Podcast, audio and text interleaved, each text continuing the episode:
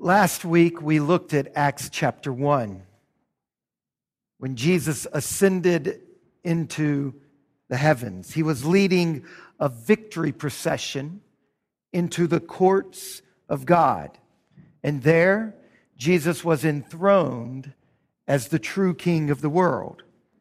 Now, just before his ascension, the last thing Jesus said to his followers, look at Acts chapter one, verse eight. You will receive power when the Holy Spirit has come upon you, and you will be my witnesses in Jerusalem and in all Judea and Samaria and to the ends of the earth. Now, these two things actually happen. Ten days after the ascension, the enthroned Jesus opens the treasure trove of his love, and he brings forth a gem of inestimable value. In his bountiful rule, the King of Kings showers a priceless gift out of his infinite largesse on his subjects.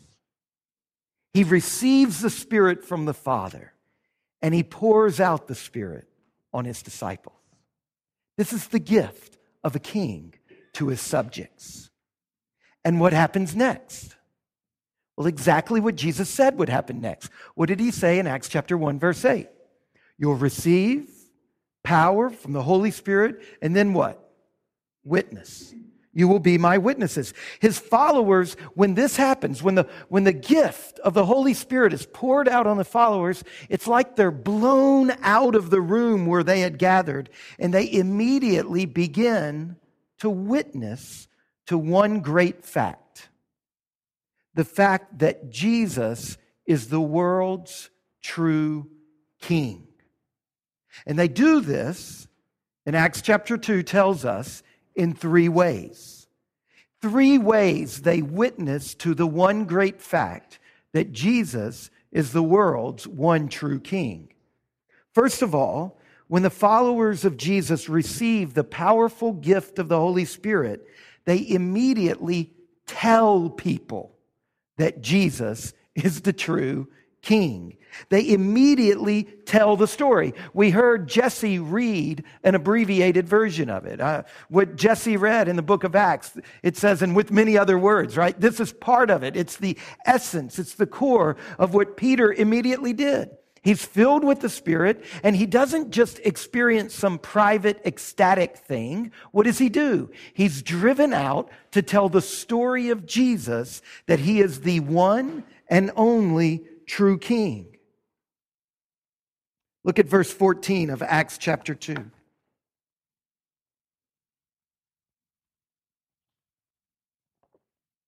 Peter, standing with the eleven, lifted up his voice. Very simple. He talked about it. And he addressed them, men of Judea and all who dwell in Jerusalem, let this be known to you and give ear to my words. There's this saying that some people in church circles use, preach the gospel, use words as necessary. Now we can appreciate the sentiment behind that. It's just wrong. I mean, it's trying to get at an abuse of the church, but it's wrong. Words are always necessary. You will receive power when the Holy Spirit comes on you. You will be my witnesses. What is the first thing Peter does? An act of mercy? An act of justice? Are those important? Absolutely. I've spent all of Easter preaching on them. What does he do? Listen to my voice, O people. Give ear to my words. Look, the sentiment behind that statement, preach the gospel, always use words as necessary, it's trying to get, it's trying to work against hypocrisy. And it's good as far as that goes, but it doesn't take you any farther than that. Jesus poured out his Spirit on his followers, and he told them that this monumental gift would give them power to be witnesses. And as soon as that occurs, as soon as the Holy Spirit descends on the church, they are blown out into the streets where they immediately start talking about Jesus. They start using words. Words are necessary. Now, those of you who are here Those of you who are Christians, do you do this? Do you use your words? Do you tell people the story of Jesus? Do you tell people, the people you work with, the people you teach, the people you work for, your neighbors, your family, do you tell them that Jesus alone is the ruler of this world? Do you tell people that He is sitting on the throne, that there is no other king? You see, we are to be the people who speak words. We are to be people who speak in prayer to the Father about the mess of this world. And we are to be people who talk to this world about the sovereign rule of King Jesus. Second, as you read the book of Acts, you will see that the followers of Jesus, when they receive the Holy Spirit, they not only talk about the true king, the judge, the ruler of the world, they also live their lives according to the standards of that king. Look at the end of Acts chapter two. Notice verse forty-two. And they devoted themselves, what does it say? Acts two forty-two. What did they devote themselves to? The apostles' teaching. If you are a Christian, you're to be a witness not only of the truth of Jesus, but to the way of Jesus. Jesus said, I am the way, the truth, and the life. A Christian is someone who leaves one way of life, one set of living, and trades it in for another way of living. They devoted themselves to the apostles' teaching in order to bring the behavior of their life into conformity with the ways of Jesus.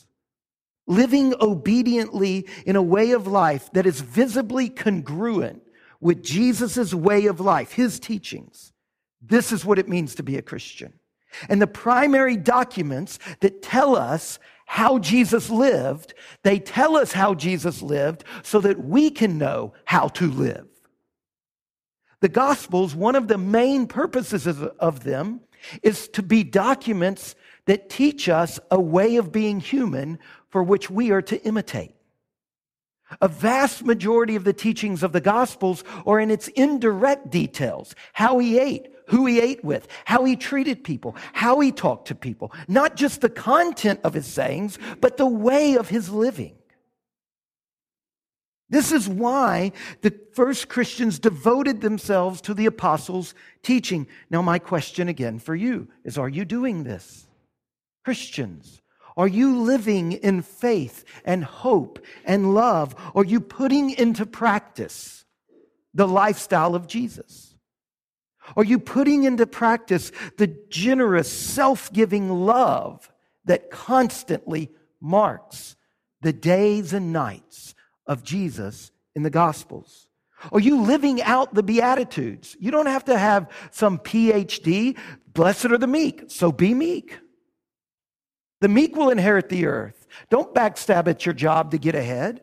Believe that Jesus is on the throne. People might be getting ahead through unethical ways, unmeek ways, but you live by a different set of standards. Are you demonstrating a different way to be human? A way of charity and chastity. A way of patience and prudence. A way of joy and justice. Are you conforming not only your beliefs to the truths of Christianity, are you conforming your behavior to the way of Christianity? When we do this, we are witnesses to Jesus as the true ruler of the world, and that His rule is not just cognitive, it is physical. It has to do with who you sleep with. It has to do with if you will be meek or not. It has to do with how you treat your spouse.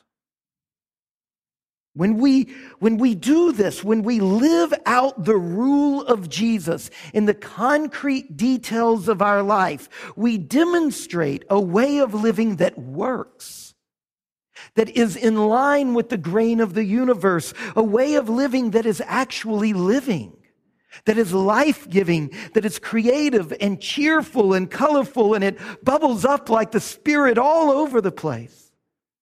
So the conquering Jesus triumphantly ascended into the heavens, where he is enthroned as the true ruler of the world. And ten days later, like a king, he goes into his storeroom. He brings out riches untold and showers them on his people. He pours out this gem of an inestimable value, the gift of the Spirit. He pours it out on his followers, and it blows them out of the room where they have huddled, and they, imme- they immediately begin to witness in their words and in their deeds.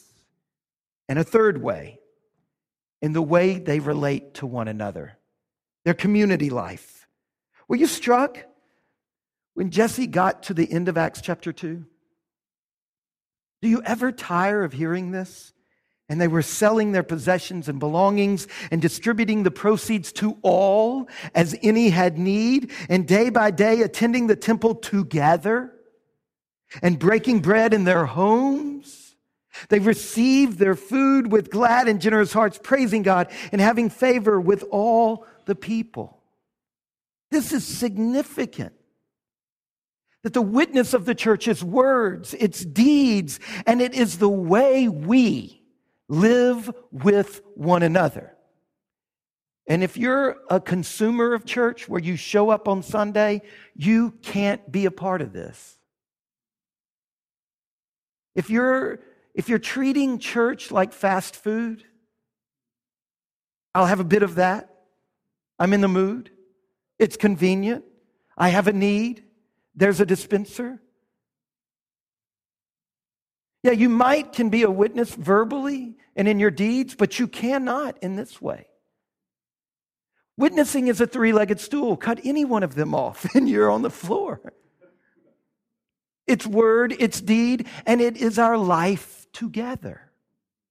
It is how we relate to one another, living together with one another in the way of Jesus. If we keep reading in the book of Acts, we would see that it is in our struggles for holiness and unity, struggles for unity. It's in our refusal to obey rulers when they tell us to disobey God. It is when we couple all of that together with our hard-fought peacemaking and our health-giving lives. It's when all of that gets put together that we demonstrate that the gospel makes a new people. Community builders, joy bringers, culture makers, homemakers, wisdom bringers.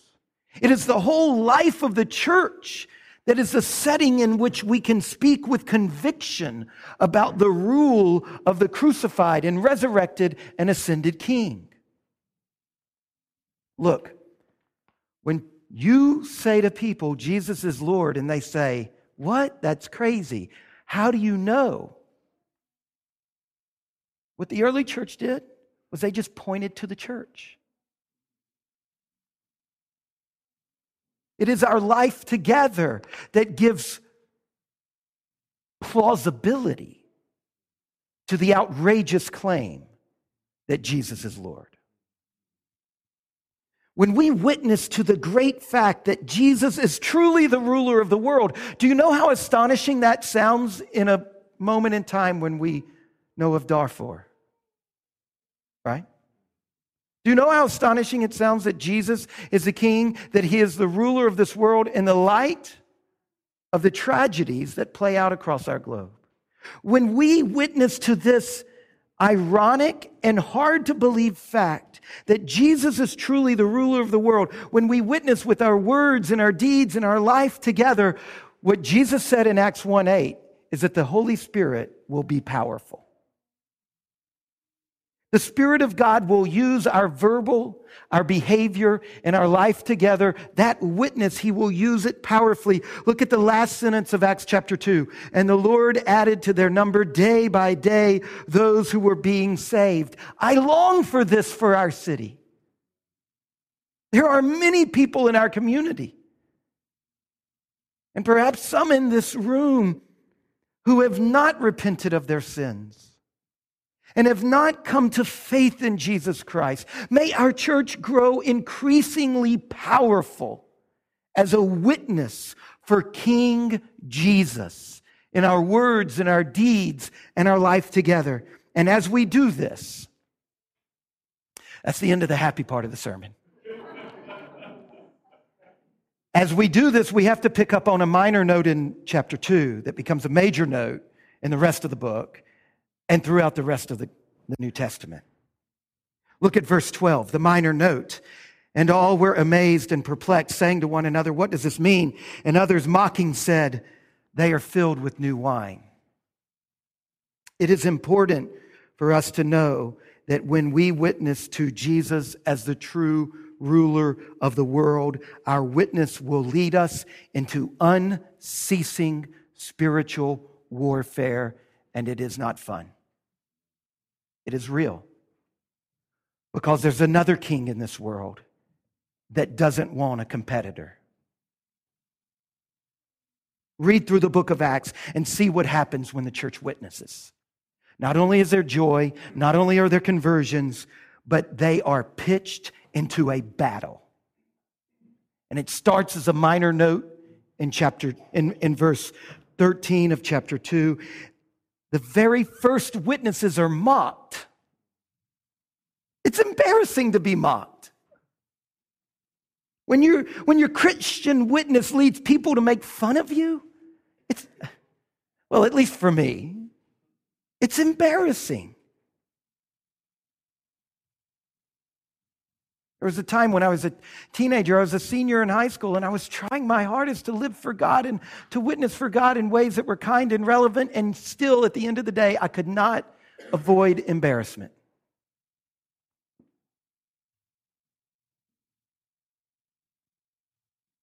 There are powerful voices in our community. Teenagers, there are cool people at your school. There are powerful people in our workplaces who think what you believe is dumb. And whether it's words or attitudes, they will mock you for it. There are strong views in our community that do not line up with the truth or the way or the life of Jesus. Views about abortion and euthanasia, and cloning, and alternative sexualities, and the unfettered forward march of capitalism. I'm trying to offend both Republicans and Democrats. These are, there are all sorts of things on which the church must bear witness and be mocked for it. We must bear witness to the way of the world's true ruler, not the imposter. And as you read the Gospels and the book of Acts, you see that bearing witness involves raising your voice against sin. It involves raising your voice and fighting for true justice. And sometimes it puts you on the side of the powers that be, and sometimes it puts you against them. Sometimes it puts you in the cool club. Sometimes it makes you sexy, and sometimes it makes you a dork. Bearing witness involves bearing, it involves condemning the dark and shadowy ruler of this world who still operates through clubs and cliques and power structures and employers and employees and families and friends. And if you keep reading through the book of Acts, you will know our witness to Christ will be embarrassing. But unfortunately, it doesn't stop there. It is downright dangerous. Just reading the New Testament. The point of Pentecost is that the gift of God's Spirit enables the disciples to announce to the whole world, symbolically in these fifteen nations that form a ring around Jerusalem, that comes in verses nine through eleven, chapter two. The outpouring of the Spirit in, enables the disciples to announce to the nations that God has raised Jesus from the dead, that he is Israel's Messiah and therefore the world's true Lord. And this is not only embarrassing, it is dangerous. In the first half of Acts, we see what happens when this announcement reach, meets the resistance of the Jewish authorities. Stephen dies. And in the second half of the book of Acts, we see what happens when this announcement, announcement reaches the resistance of the economic and social and cultural and the political force of Rome. What I'm saying is that the Spirit of God poured out on the church not only leads us to witness, but listen carefully. The Spirit of God poured out on the church will lead us through conflict and suffering. Do you know that verse? And, this, and filled with the Spirit, Jesus, led by the Spirit, was led into the wilderness where he was tempted by Satan for forty days. The Spirit led him into the teeth of the dragon. The Spirit blows the church out of the upper room into the streets, and very soon they are misunderstood, mocked, and murdered. That's the story. That's the literature. Again and again in Acts, we find opposition and incredulity and scoffing and sneering at what the apostles say and do, and at the same time, they have success. And there's conviction, and again and again in the work of the church today, this day, there are always plenty of people who will declare to us that you, that you, that me, we are wasting our time, that we waste our money, that we talk incomprehensible nonsense. Teenagers, it doesn't get any easier. Just a few chapters later in Acts chapter six, the first big conflict, one of the leaders of the church is killed, Stephen. Our message is not a comfortable message.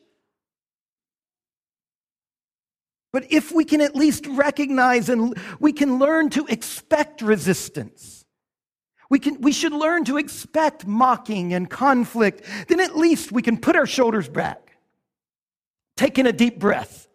You know the Greek word for breath is the same word for spirit. Taking a deep draw of the Holy Spirit and get on with the task that Pentecost commits us to. Last week, I taught on the ascension, how Jesus has been enthroned as the ruler of the world. But what we see in Acts is the way his reign is established as it rolls out of Jerusalem to Judea and Samaria and to the ends of the earth. And the way that Jesus' reign is established, that's what Acts is. It's the rolling out of the kingdom of God is anything but a smooth transition. It is anything but the triumphant procession of a conquering worldly monarch who obliterates the opposition. In fact, what we see if we keep reading Acts and the rest of the New Testament, listen close here, is that the method Jesus uses to extend his kingdom is the very method he used to establish his kingdom: suffering and death. As you read through the New Testament, the message is very consistent. Jesus is not only the truth, he is the way. And it is the way of the cross. Jesus is the Lord, but he is the crucified Jesus who is the Lord. Precisely his crucifixion has won the victory over the other powers that think they are in charge of this world. What this means is that the followers of Jesus who are charged with implementing his victory in the world, they do it by the same method. They do it by the method of literal and figural martyrdom. And Jesus told us this. If any man would come after me, let him do what? Take up his cross and follow me. A cross. He didn't mean take up a piece of jewelry. He didn't mean put a fish bumper sticker on your car. He said, if you want to follow me, you're going to have to follow not only my truth, but you're going to have to walk my way. And my way is a beeline for the cross. That is the way my kingdom will roll out across this world. Now stay with me here. What I'm saying is that a central and load-bearing element and what it means to be filled with the Spirit is that the Spirit will lead us to witness for Jesus and therefore to suffer for Jesus. And get this, our suffering is part of the means by which God's purposes are filled. This is all over the New Testament. Col- Colossians chapter one, verse twenty-four, Paul puts it this way. Now I rejoice in my sufferings for your sake, and in my flesh I am filling up what is lacking in Christ's afflictions for the sake of his body, that is the church. What do you do with that? First Peter chapter four, verse twelve, Peter puts it this way. Beloved, do not be surprised at the fiery trial when it comes upon you to test you as though something strange were happening to you, but rejoice insofar as you share Christ's sufferings. This is a huge teaching in the New Testament, and from the beginning, the church has embraced this and lived it out and found it to be a source of power. Listen, the church has found suffering to be a source not of confusion or bewilderment, not why is this happening to me, but of power. And it's because we live in a triumphalistic culture that we Christians have been co-opted by this triumphalistic culture, that suffering for us becomes a crisis of faith. That is new. That is new. That is not the way Christians responded prior to the last several hundred years. Not, it, by and large, suffering did not drive atheism. You see, when you face suffering without this load-bearing element of the New Testament, it will sink you. Just one more, this one from John, from the book of Revelation. Chapter twelve, verse ten, now the salvation and the power and the kingdom of our God and the authority of his Christ have come, for the accuser of our brethren has been thrown down, who accuses them day and night before our God, and they have conquered him by the blood of the Lamb and by the word of their testimony, for they love not their lives even unto death. You see, it's not just that suffering and even death is a dark path we tread because of the world's hostility toward Jesus and his method, message. That's not what I'm saying. Obviously, that's the case. Obviously, if you have a way of living that is different from the surrounding culture's way of living, it will lead to conflict. I'm not saying that. That's easy to wrap your mind around. I'm trying to point out to what Lewis would call a deeper magic. What we see in the book of Acts is that our suffering for the king and his kingdom, it somehow has the positive effect of carrying forward the redemptive effect of Jesus' own death, not by adding to it, but by sharing in it. We are the church of the incarnation. This is our birthright. Suffering is part of our mission on every level. To do what God is calling us to do, we're going to have to suffer financially. We're going to have to give until it hurts. We're going to have to suffer socially. The, the Christian perspective on sexuality doesn't stand a chance in our culture. The only thing to do is to own it, and you will be shamed for it. But there's nothing else to do. We're going to suffer socially. Some of you are going to suffer in your jobs. Some of you are going to suffer in your families. This suffering is on every level. Until Christ returns, we are suffering kingdom bearers. We are suffering kingdom sharers. So as we go forth into God's world, bear witness that Jesus Christ is the true ruler of the world. Bear witness with your words and with your behavior and with our life together, and stand still. Take a deep breath of the Spirit and expect that there will be conflict, that there will be suffering, and that that is actually the way in which we will extend the kingdom of God. Ironic, isn't it, that the person saying this is a middle-class white dude who has suffered remarkably little when you compare my life to the Christians of other places and times. But it is what it is. Have you ever suffered for Christ and his kingdom? I'm not saying suffering because you made a dumb mistake. I'm not saying the suffering that you brought on yourself because of your foolishness. That's called discipline.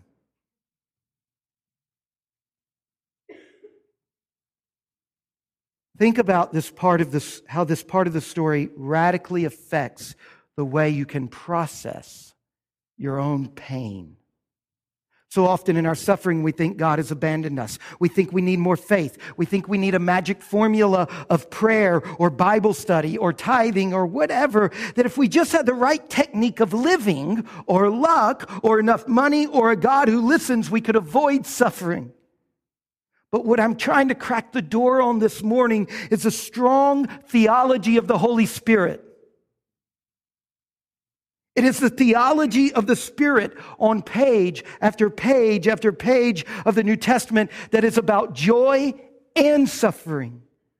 God gives the church the Holy Spirit. The Holy Spirit dwells in us and enables us to witness with power and to suffer victoriously. It was the Spirit who empowered Jesus to suffer well. And God gives you his Spirit so that you can suffer well. The church of the incarnation, we have been rescued by the cross and the resurrection. We have been transformed by the Spirit of God into kingdom bringers. And as we embrace the Spirit of Jesus, as we embrace God's work in our life, we will be powerful witnesses in this place, in these few square miles. And as we do this, our suffering will be fundamental to the way we carry forward the redemptive effect of Jesus' own death, not by adding to it, but by sharing in it.